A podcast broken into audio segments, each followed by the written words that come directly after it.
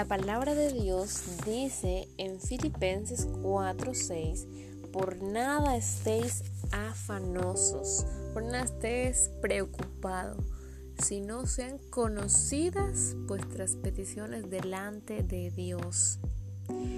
Pero ¿no les ha pasado que tienen una preocupación o un problema tan grande que tu mente solo está en eso? Incluso puede que no te deje dormir o te mantenga tenso todo el día. Uno dedica muchas horas a pensar en aquellos problemas que nosotros vemos gigantes, invencibles, eh, y dedicamos tanto tiempo en ello. Y yo creo que sí, que creo que todos hemos pasado por situaciones difíciles que nos preocupa desde jóvenes.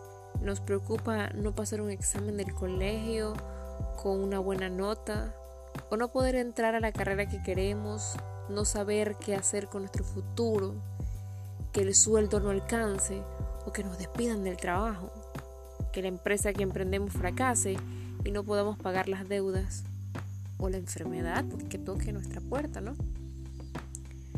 Pero, ¿sabes qué es lo interesante de todo esto? Es que podemos darnos cuenta que muchas veces en mi vida o en nuestras vidas nos ha preocupado algo y ese algo no lo podemos controlar.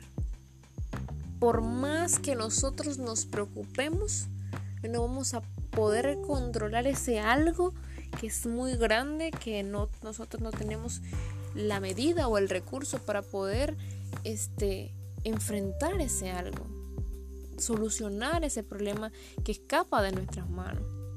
Entonces hoy me doy, me doy cuenta que muchas veces por lo que me estoy preocupando, yo no lo puedo controlar. Y me he dado cuenta que la preocupación con el tiempo cambia de nombre. Hace años, estudio. Hace meses se llamaba trabajo.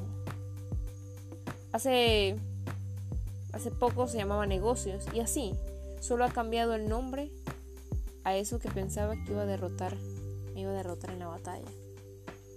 Pero he comprobado que en cada una de esas batallas Dios siempre está conmigo, dándonos, dándome la victoria. Y hoy paso por un proceso con un nombre diferente, pero combato con el mismo Dios. Y las cosas a corto plazo no siempre saldrán como nosotros queremos pero Dios ha demostrado que siempre nos dará la victoria. Eh, siempre cambiará el nombre de los que nos preocupa. Mientras estemos en esta tierra, vamos a tener situaciones difíciles que enfrentar. Pero lo más importante, lo más importante, lo que va a mantener mi corazón quieto ante las tribulaciones y ante las tormentas de la vida, es con quién yo estoy peleando mis batallas, quién me está acompañando en estas luchas, quién es mi soporte, mi sostén, mi guía, mi aliento, mi roca, mi fuerza. Porque las cosas que nos preocupan hoy tal vez ayer no nos preocupaban. Porque vivimos en un mar tal vez de muchas preocupaciones pero el Señor es experto en calmar tormentas.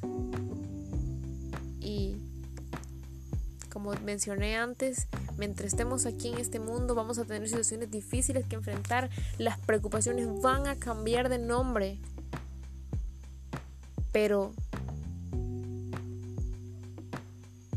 tengo que recordar que combato con el mismo Dios que me dio la victoria hace un par de días, un par de semanas, un par de años el Dios que te permitió experimentar victorias en situaciones que creías imposibles, es el mismo Dios que abrió el mar en el desierto, el mismo Dios que cumplió promesas, el mismo Dios que sigue cumpliéndolas hoy día.